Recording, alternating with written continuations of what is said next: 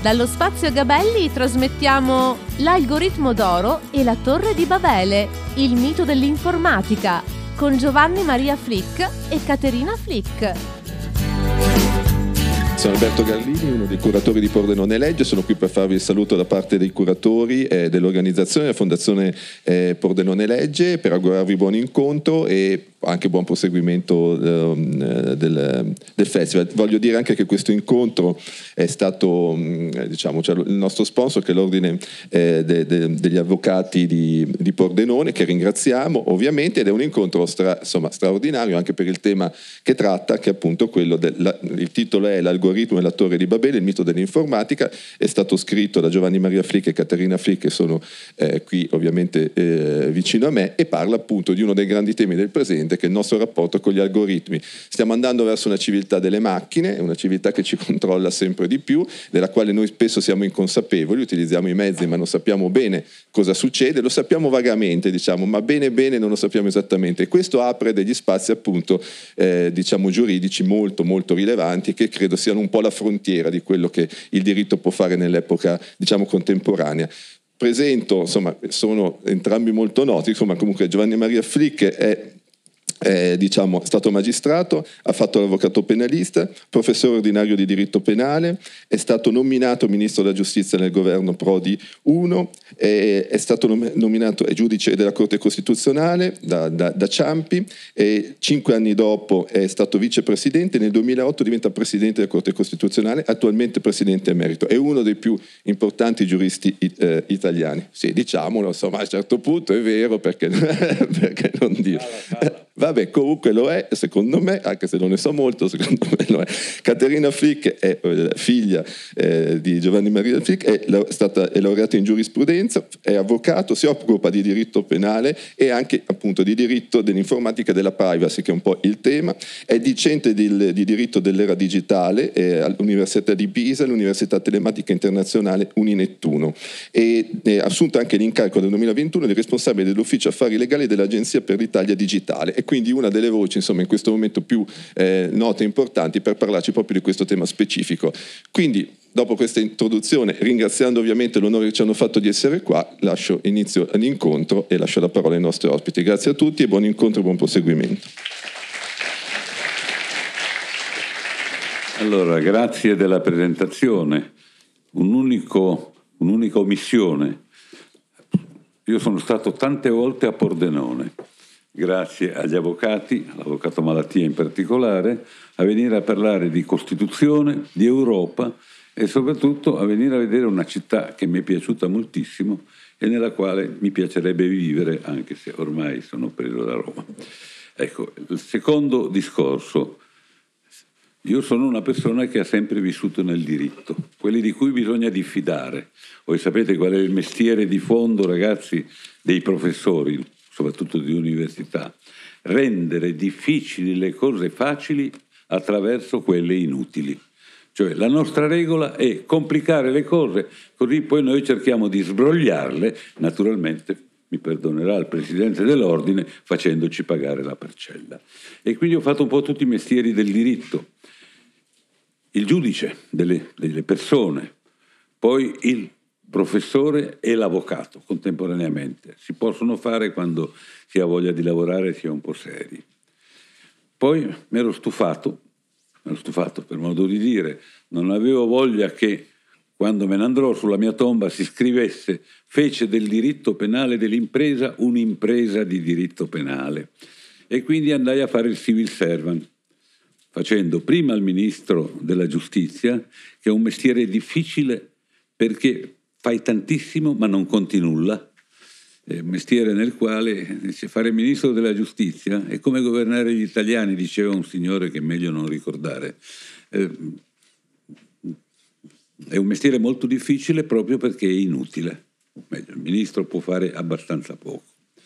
Finito il ministro della giustizia e l'insegnamento all'università, sono stato chiamato dal Presidente della Repubblica Ciampi, che a me piaceva molto, serio, che era stato al governo con me, a fare il giudice costituzionale. Finito questo me ne sono andato a casa e guardandomi indietro ho detto ma io ho parlato difficile per tutta la vita.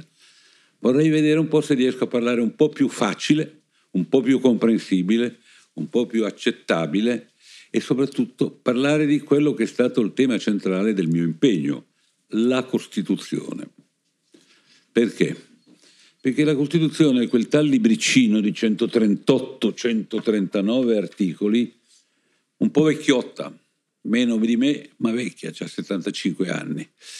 E quindi molti dicono, eh, ma ormai è vecchio, non serve più a niente. E invece serve ancora a qualcosa. Qualcuno dice, non è più attuale, cambiamola, distruggiamola, eliminiamola dai piedi che non serve. Ci hanno tentato in tanti, finora non ci sono riusciti.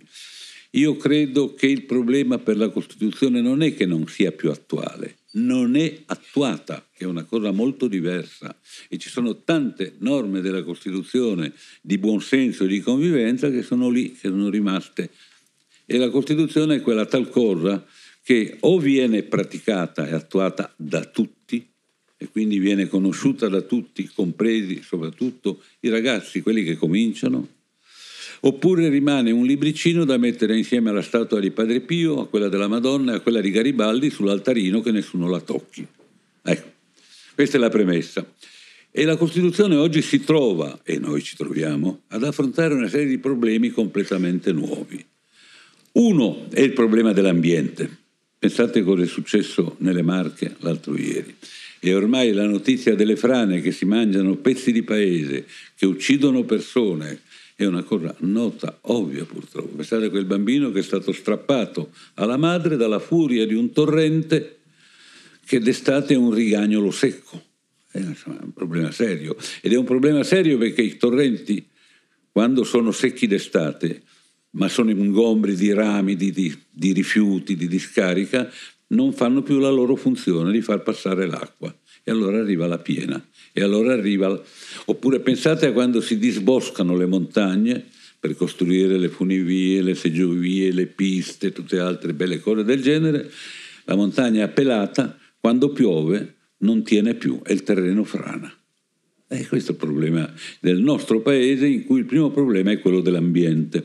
E io avevo scritto un libro, prima di scrivere il libro con mia figlia, questo, sul, proprio sul problema dell'ambiente che eh, il rapporto tra la città, in cui vince la logica del profitto, e la foresta, il bosco, in cui dovrebbe vincere la logica dell'ambiente, ma non è più così, perché ormai le foreste vengono tagliate, vengono vendute, il legname viene sfruttato male, mentre è una risorsa fondamentale.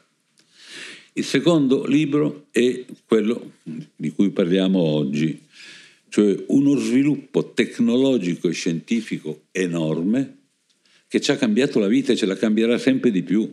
Non è soltanto il linguaggio digitale, non è soltanto la trasformazione dei rapporti con gli altri da reali a elettronici, come abbiamo dovuto fare durante il Covid, vi ricordate il lockdown, no?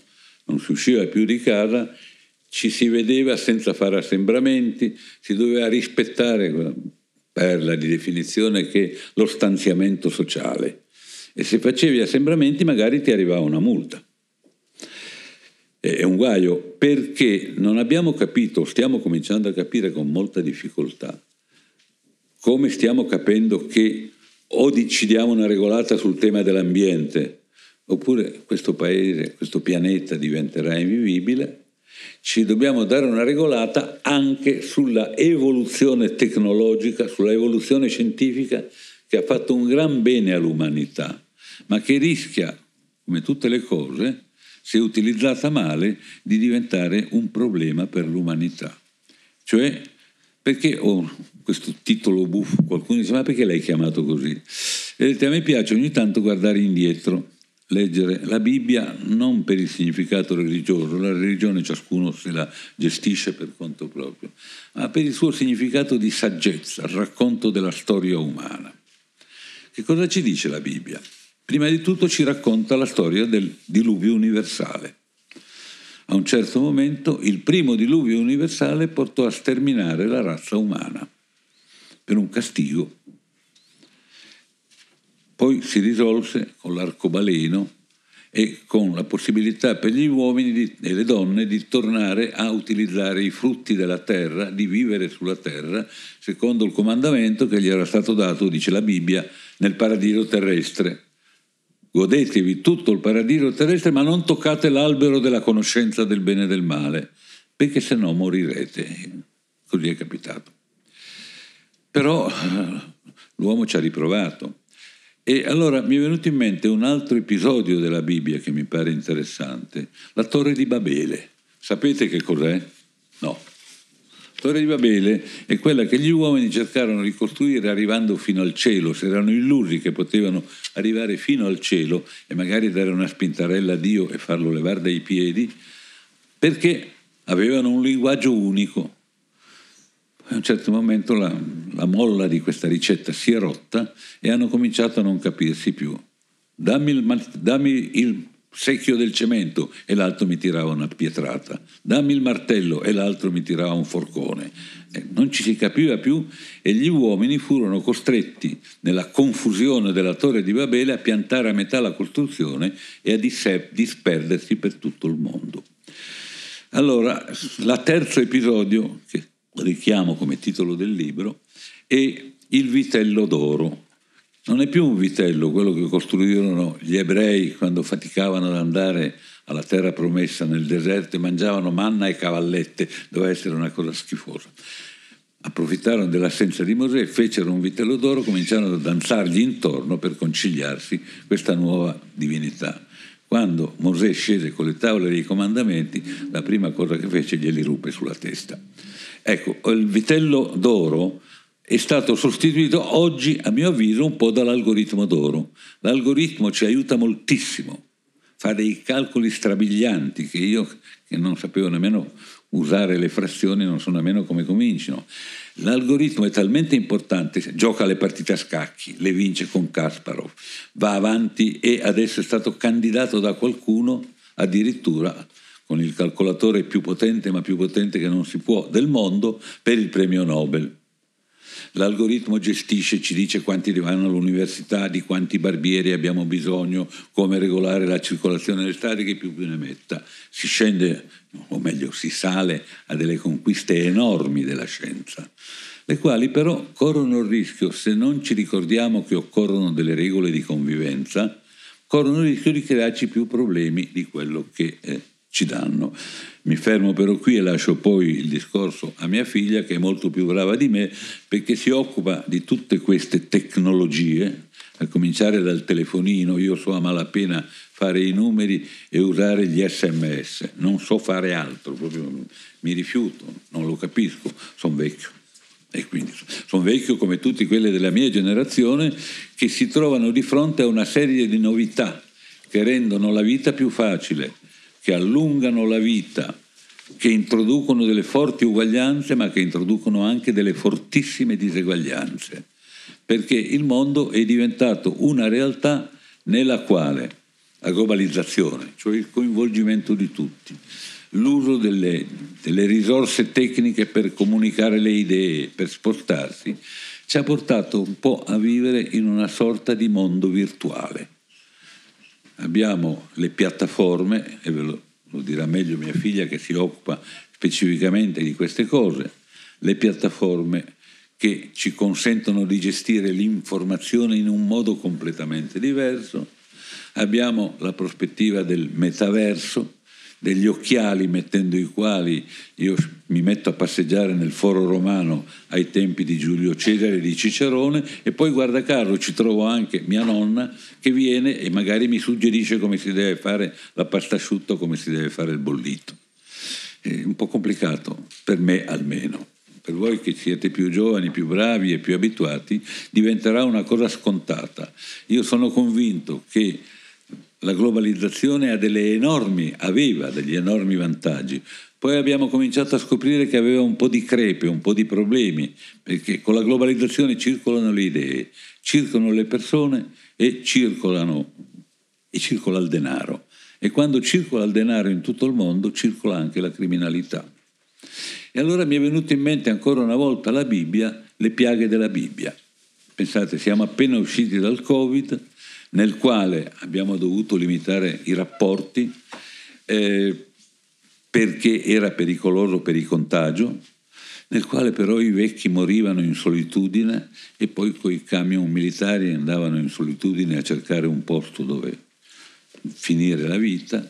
E abbiamo avuto una situazione nella quale il terrorismo è diventato globale, abbiamo adesso una guerra che è a pochi chilometri da noi, voi ne avete una certa esperienza perché già in precedenza con la ex Jugoslavia sapete cosa è capitato, era vicino al confine del Veneto. E abbiamo una situazione nella quale la guerra tra Ucraina e Russia, l'aggressione della Russia all'Ucraina, oltre a scatenare discussioni, polemiche, si deve aiutare l'Ucraina, non si deve, si può, non si può, ha anche creato le premesse per una carestia. Crea le premesse, si rischia una nuova peste, perché non è detto che un'altra forma di Covid-19 di tipo diverso non ritorni alla carica, crea le premesse cioè della peste, della carestia, della sete e della fame. La globalizzazione che ha enormi vantaggi rischia però di ridurre l'uomo e la donna a dimensioni e a pedine di un qualche cosa molto più, non più grande di loro, più potente, più duro di loro. Qualcuno dice che la globalizzazione sì è vero, ha funzionato, ha migliorato le cose, ma le ha migliorate soprattutto per i paesi ricchi e nell'ambito dei singoli paesi per le persone che stanno da una certa parte della barricata. Gli altri eh, forse, forse hanno avuto qualcosa di più, ma poco. I ragazzi in particolare l'hanno pagata molto perché con la pandemia avete saltato, avete non dico perso, ma quasi perso due anni di vita. E allora io credo che sia importante la Costituzione che in un certo articolo che sbanderiamo molto, la Repubblica sviluppa la cultura.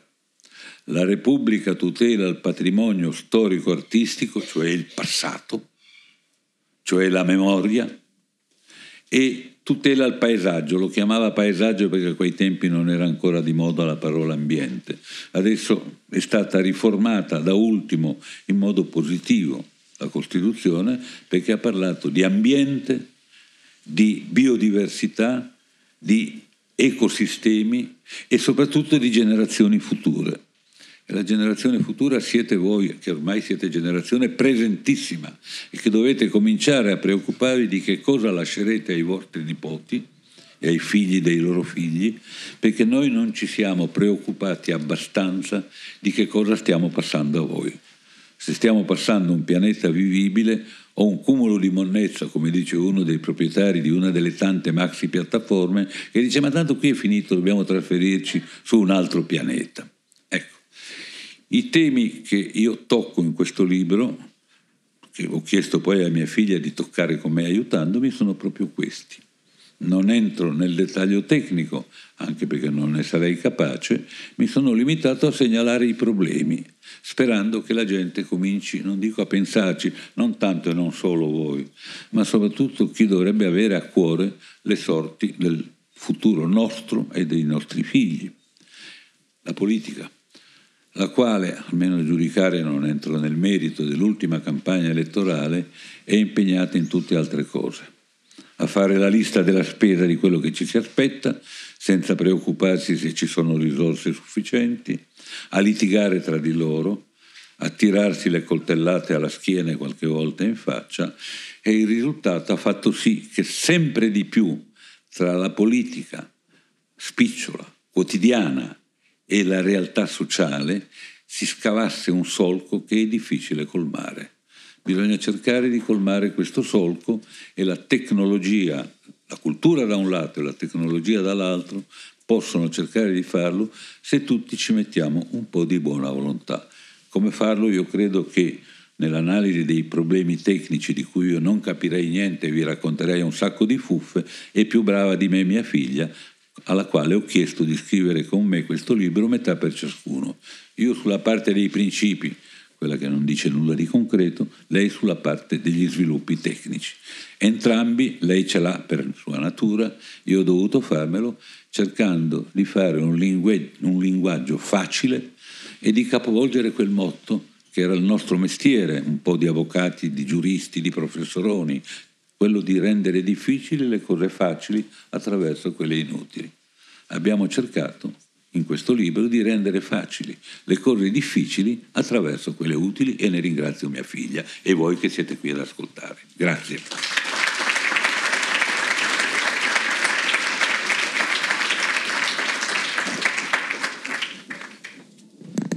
Allora adesso diciamo che facciamo un passaggio successivo. Il prof, permettetemi di chiamarlo in questo modo, ha, ha, dato i punti così come ha scritto in questo libro, quelli che sono i punti cardini, i capisaldi cui fare, a cui fare riferimento. Parliamo, non, ha, non abbiamo voluto fare un libro tecnico, né giuridico né informatico. Abbiamo pensato che sarebbe stato importante cercare di capire, di calare quelli che sono i principi di cui lui vi ha appena parlato, le esigenze di relazioni sociali che ci sono nelle, tra le persone, una, rendendosi conto, cercando di comprendere che cosa significa mantenere quelle relazioni, quei principi, l'applicazione della Costituzione se ci dobbiamo confrontare con quella che è una realtà operativa, concreta, pratica la tecnologia informatica nella gestione delle nostre, delle nostre vite non è una novità ormai, sono oltre vent'anni che ci confrontiamo con, via via con sistemi informatici sempre più complessi, ma sempre di sistemi informatici si tratta, con telefoni che sono passati dall'essere telefoni cellulari all'essere smartphone, ma sono più di vent'anni che ci confrontiamo con queste cose. Certamente gli ultimi due anni eh, con eh, ciò che è capitato con la pandemia hanno impresso un'accelerazione importantissima alla gestione di relazioni fra le persone all'interno della, eh, della società un po' diverse da quello che era nel passato. Che ci fossero i social network ne eravamo più che consapevoli, soprattutto le, le generazioni eh, che sono che si sono affacciate alla vita, che sono nate con la tecnologia, le utilizzavano da tempo. È cambiato il modo di utilizzarle nel momento in cui anche nella gestione di rapporti sociali non ludici, non, di, eh, non fra ragazzi, non fra studenti, non soltanto per divertimento, quei, so- quei social network, quelle reti sociali, quei sistemi sono stati adottati anche per gestire relazioni diverse. Pensate negli ultimi cinque anni l'impatto che hanno avuto le reti sociali nella gestione della comunicazione di carattere politico e non solo. Le comunicazioni di carattere istituzionale sono passate e passano tuttora attraverso questo tipo, questi sistemi, quindi con una modalità di relazione tra l'istituzione, tra il personaggio politico e la collettività, il pubblico, i cittadini completamente diversa. Questo passaggio ha riguardato sempre, complice anche l'accelerazione impressa dalla pandemia, i rapporti, la gestione della scuola. I ragazzi che vediamo qua in questo momento, direi quarta, quinta liceo, quindi siamo, avete trascorso dovendovi confrontare obbligatoriamente con il registro elettronico e la didattica a distanza in una fase importante della vostra crescita eh, scolastica, nei primi anni di liceo.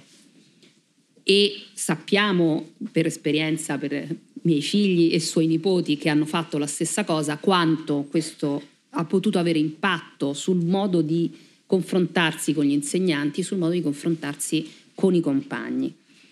Nel lavoro, nel lavoro chi lavora, chi come me lavora, eh, come le persone adulte che sono qui lavorano ultimi, in questi ultimi anni, ha cambiato completamente la gestione del rapporto con i colleghi o con i propri capi o con i propri dipendenti.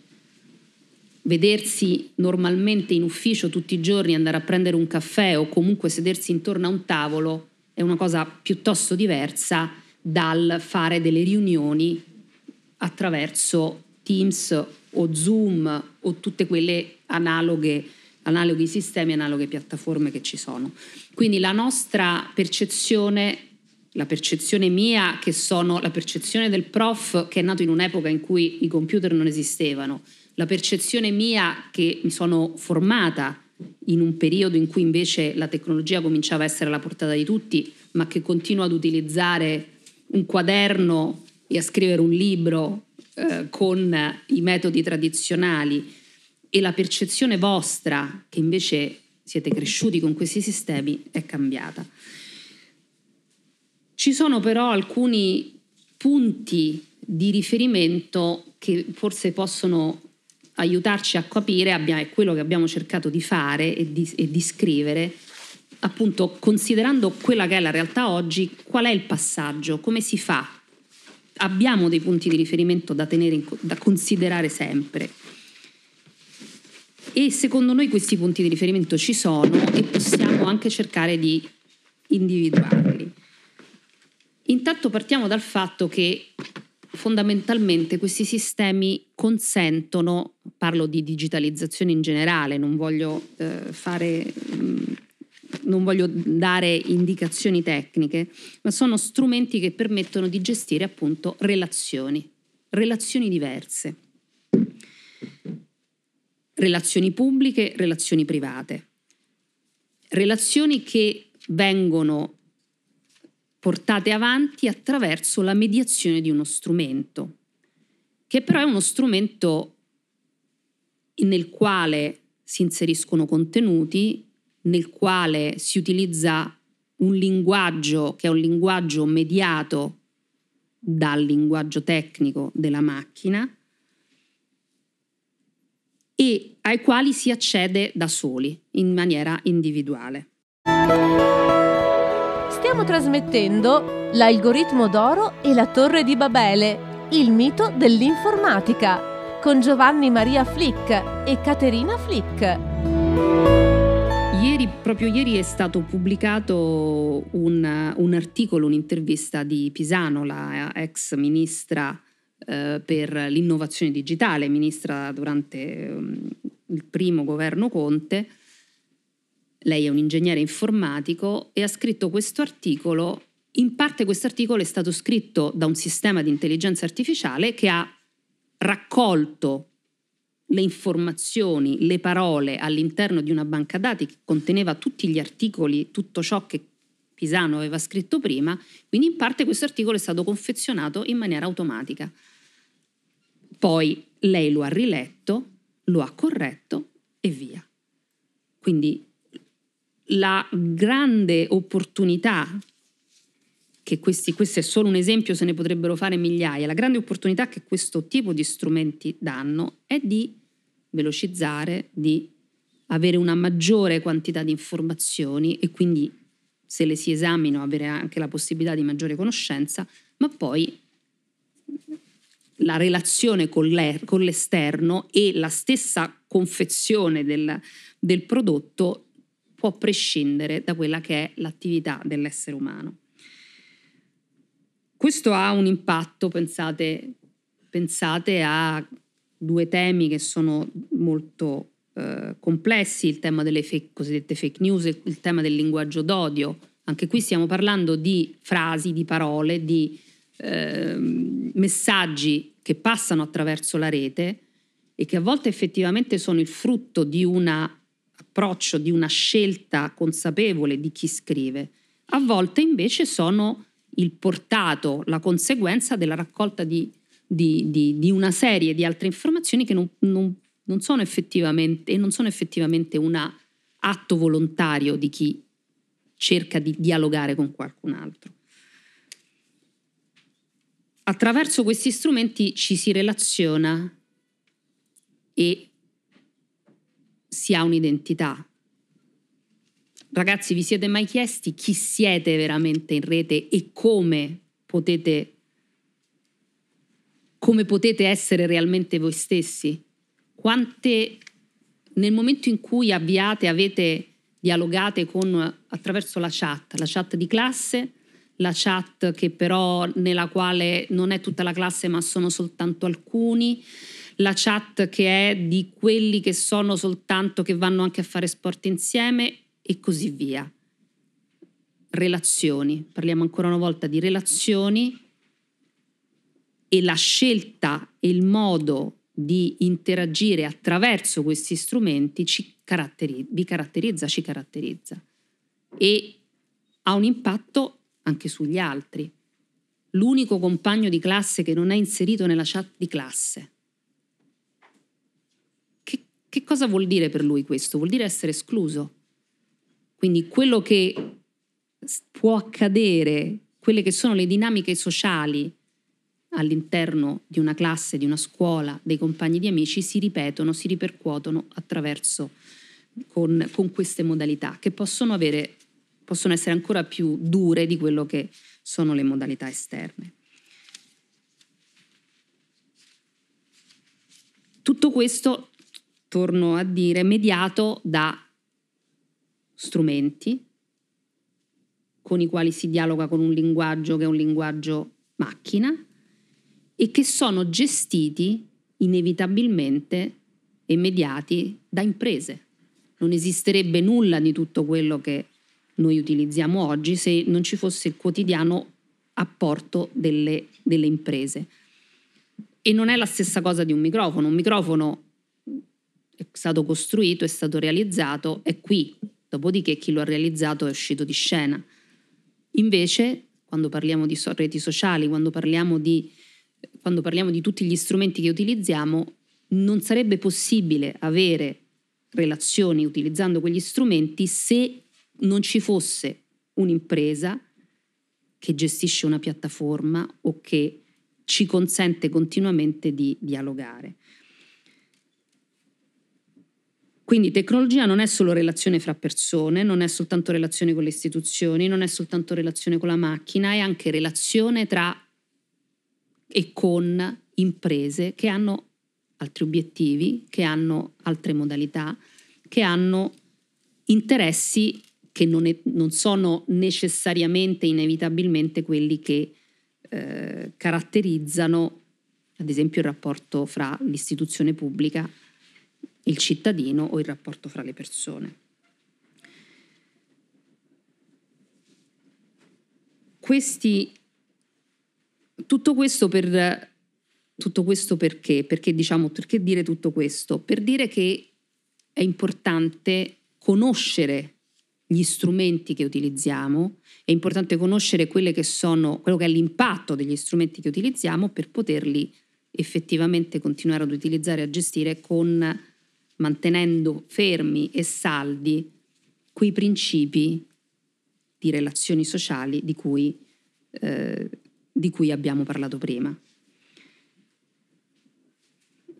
A questo punto mi piacerebbe se il prof non, perché vedo che scrive, quindi secondo me qualche cosa da aggiungere e commentare su quello che sto dicendo ce l'ha, però ci piacerebbe sentire anche quello che voi pensate, qual è, vo- qual è, la vostra sensazione, qual è il vostro impatto, qual è la vostra sensibilità su questi temi, perché dialogando si può approfondire ancora meglio il discorso che stiamo facendo.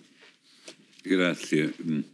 A questo punto, eh, un primo test. Quanti si sono addormentati in questa mezz'ora? Io non ne ho visti molti, ma io non escludo che dalla quarta fila in là la gente dicesse Gesù, ma quando finiscono?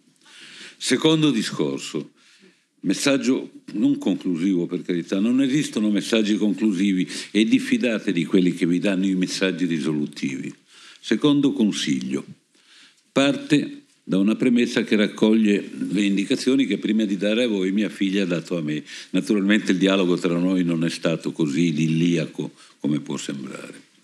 La persona, è venuto fuori, ha un DNA in cui ci sono tre caratteri fondamentali. Le relazioni con gli altri, tutte, dalle relazioni affettive a quelle commerciali, a quelle politiche, cioè lo scambio delle idee e degli affetti. Ma poi c'è un'altra dimensione, il tempo, Cioè ciascuno di noi vive in una dimensione temporale in cui c'è un passato che magari non conosce, c'è un progetto, un futuro che non conosce ancora.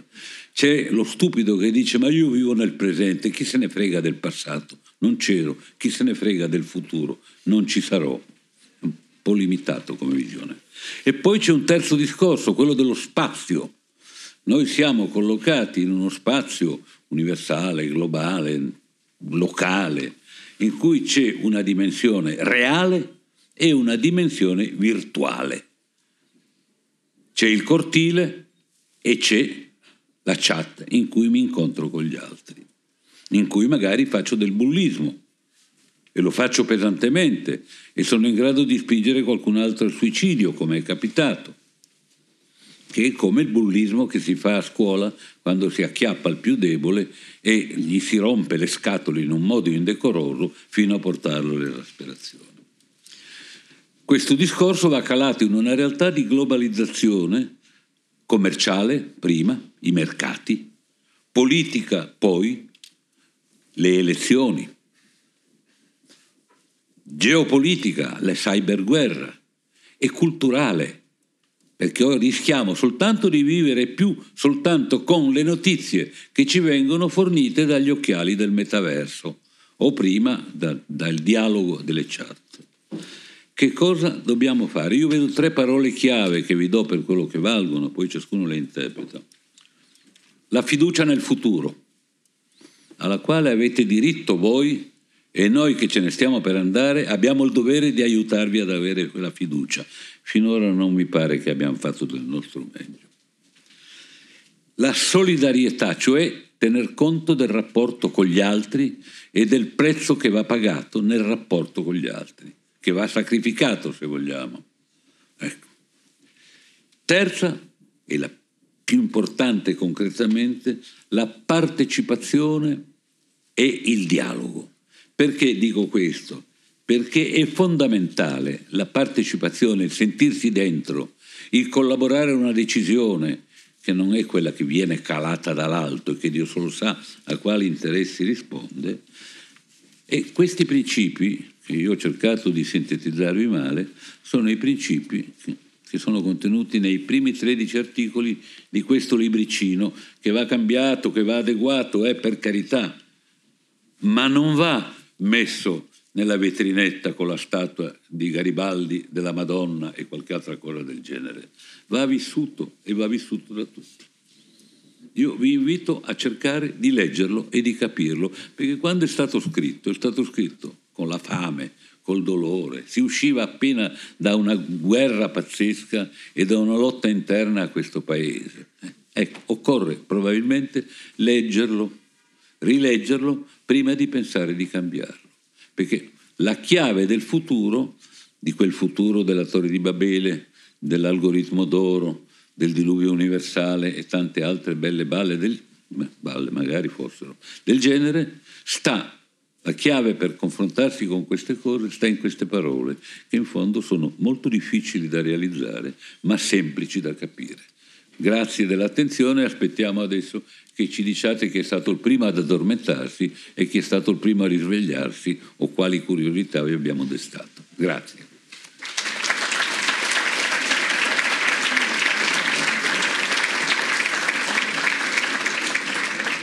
Se no vi leggerò una lunghissima poesia noiosa, eh, per pigliare il tempo fino ai 20 minuti che ci rimangono.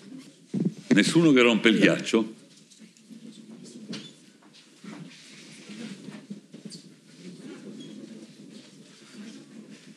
Allora siete condannati a sentire una seconda spiegazione molto più tecnica e molto più complicata. allora, eh. allora vai avanti tu perché a me scappa da ridere, come si dice, no? quello che dice all'altro. Voi sapete qual è la vostra identità in rete? Cosa vuol dire avere un'identità in rete? Eh. Perché ci sono due aspetti da considerare quando pensiamo, vari anzi aspetti da considerare quando pensiamo all'identità. Voi vi guardate allo specchio, vedete un volto, che è quello, non si può modificare nel momento in cui pubblicate una foto, sempre qualunque sia il luogo in cui la pubblicate, anzi, noi parliamo di luogo, ecco, questo mi, mi dà eh, uno spunto per ricordare di una cosa. Internet non è un luogo, eppure è come se lo fosse. Tornando, eh, tornando all'identità, la prima cosa, l'immagine. La vostra immagine fisica nel momento in cui vi guardate allo specchio è una. Nel momento in cui pubblicate una foto, avete tutti gli strumenti per modificarla e quindi presentare nell'ambito di que- in quel contesto senza spazio e senza tempo che è la rete un'identità diversa, un'immagine diversa e quindi in parte un'identità diversa. Lo stesso vale quando scrivete appunto chat e quant'altro. Potete raccontare di voi cose che non sono vere o scegliere soltanto alcune cose da raccontare e altre no.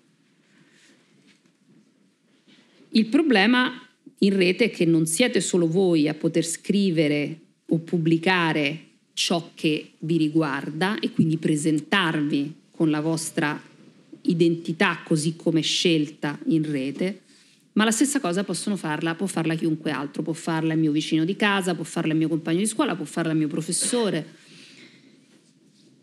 E quello che il mio vicino di casa, l'amico, il professore scrive di me contribuisce a costruire la mia identità in rete.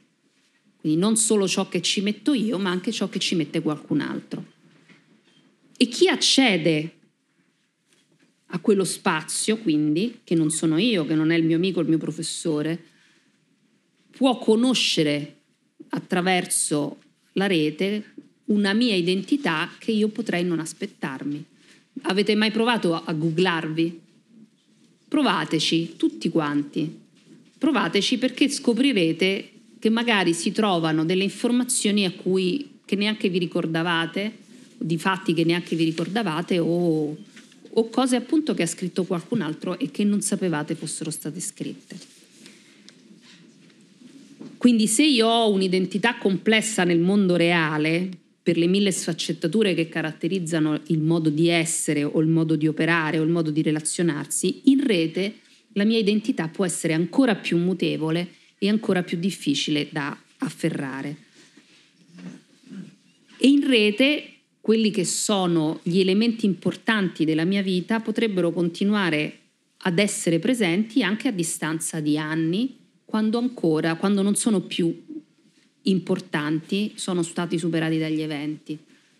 Magari ho preso ho un, un evento che è accaduto mentre ero studente, uno scherzo, un gioco, qualche cosa che mi ha messo in difficoltà, ma che a distanza di alcuni anni non ha più importanza, non ha più valore, ma che magari mi può mettere in cattiva luce nel momento in cui trovo, devo cercare un lavoro e mi presenta un datore di lavoro, quell'evento che magari mi ha imbarazzato può tornare ancora fuori. Quindi in rete la mia identità non solo è, maggio- è più mutevole, ma può avere un problema di gestione del tempo. Quindi l'identità di quello che io scrivo, l'identità di quello che emerge da quello che scrivono gli altri e poi c'è un altro aspetto ancora. Nel momento in cui devo avere una relazione con un'istituzione, con un soggetto a cui importa di sapere esattamente chi io sono, pensiamo alla scuola, devo accedere al registro elettronico, devo ritirare la scheda elettorale, devo avere un certificato o devo chiedere un servizio alla pubblica amministrazione, ecco, quel soggetto deve essere certo che io sia io. E quindi questo introduce un nuovo aspetto dell'identità, la, ovvero la necessità di identificare la persona per com'è effettivamente, lasciando da parte tutte quelle che sono tutta quella che è la, la, l'immagine che viene presentata, ma effettivamente sapere con chi si ha a che fare. E quindi qua si apre un altro fronte, che è quello della identificazione attraverso sistemi che sono sistemi diversi dai sistemi tradizionali. E quindi l'identità digitale è anche quella, quello, quello strumento che mi consente di essere identificato per come sono.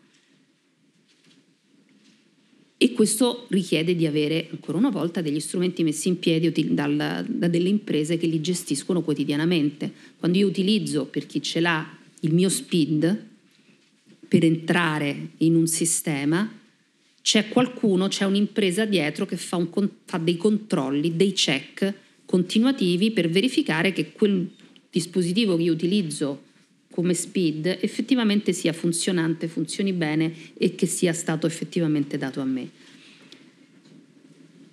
Ma per ottenere quell'oggetto torniamo invece, dobbiamo tornare nel mondo reale. Ci deve essere qualcuno in qualche modo che mi guarda in faccia, che controlla il mio documento di identità in qualche maniera e che dice ok, sì, sei tu, tieni, questo è il tuo dispositivo. Attraverso questo tu potrai da oggi in poi dialogare, accedere, dando la certezza che tu sei tu. E quindi siamo partiti da quella che è il mondo reale, ma dobbiamo in qualche maniera ci siamo anche tornati. Quindi questo, ecco, il tema è in questo caso che l'identità è qualcosa di mutevole, di complesso e di articolato, di cui tenere conto, ma si parte dal mondo reale e si torna al mondo reale. E questo mi sembra un, un, un qualche cosa che è bene ricordarsi per ancora una volta non, non perdersi, non perdere se stessi.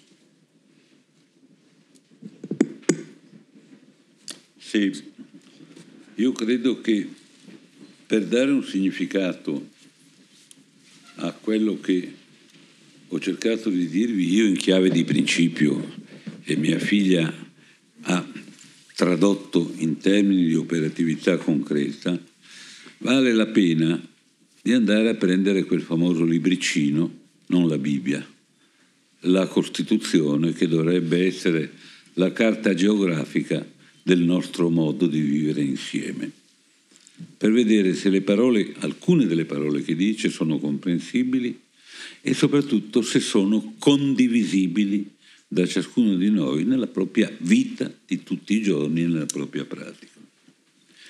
Articolo 2 della Costituzione, perché lascio l'uno perché dice che l'Italia è una repubblica democratica fondata sul lavoro. Voi sapete le critiche che oggi si fanno alla democrazia rappresentativa, democrazia parlamentare, democrazia presidenziale. Lasciamo perdere, sono discorsi che non c'entrano in questo momento.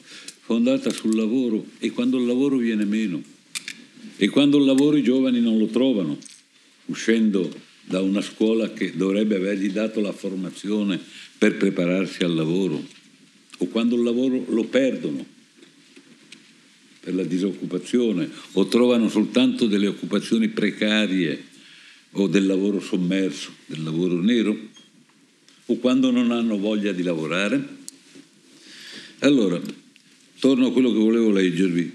La Repubblica riconosce e garantisce i diritti inviolabili dell'uomo e della donna, naturalmente, sia come singolo, sia nelle formazioni sociali in cui si svolge la personalità. La Repubblica riconosce i diritti, ok? Attenti però, perché prosegue, e richiede l'adempimento dei doveri inderogabili, brutta parola, ma che significa che bisognerebbe obbedirli, di solidarietà politica, economica e sociale. Lo condividete questo articolo? Ciascuno risponda per i fatti suoi, non spetta a me fare il confessore quante volte figliolo, per carità. Articolo 3. Tutti cittadini, ma questo vale anche per coloro che cittadini non sono, in base a un'altra norma della Costituzione, l'articolo 10, tutti i cittadini hanno pari dignità sociale e sono uguali davanti alla legge. Guardate che non sto leggendo la novella di Capuccetto Rosso, eh? sto leggendo un principio fondamentale del nostro paese. Senza distinzioni di sesso, di razza, di religione, di lingua, di opinioni politiche, di condizioni personali e sociali. C'è tutto. Cioè tutto prosegue però, anche qui perché non è semplicemente la storiella di Capuccetto Rosso, è compito della Repubblica rimuovere gli ostacoli di ordine economico e sociale che limitando di fatto la libertà e l'eguaglianza dei cittadini, cioè di tutti, impediscono il pieno sviluppo della persona umana e l'effettiva partecipazione dei lavoratori, ecco che riemerge il lavoro, all'organizzazione politica, economica e sociale del Paese. Non è poco. Io non so se siete d'accordo con questa formula. Credo però che una delle formule fondamentali della convivenza, della partecipazione, dello stare insieme, che per quanto siano passati 75 anni da quando questo libretto è stato scritto, è tuttora funzionante. E allora il discorso che a me sembra vada portato avanti è proprio questo. Cerchiamo di ritornare a una cultura, cioè una consapevolezza della legalità, non della legge formale. Eh. Le leggi formali troppo spesso, come diceva Giolitti, un primo ministro famoso di questo paese ai primi del Novecento, le leggi, diceva Giolitti, per gli amici si interpretano, per gli altri si applicano, che è un discorso un po' pesante e un po' preoccupante. Non è un discorso di legalità formale, è un discorso di regole e di principi sostanziali senza i quali non siamo in grado di continuare a stare insieme.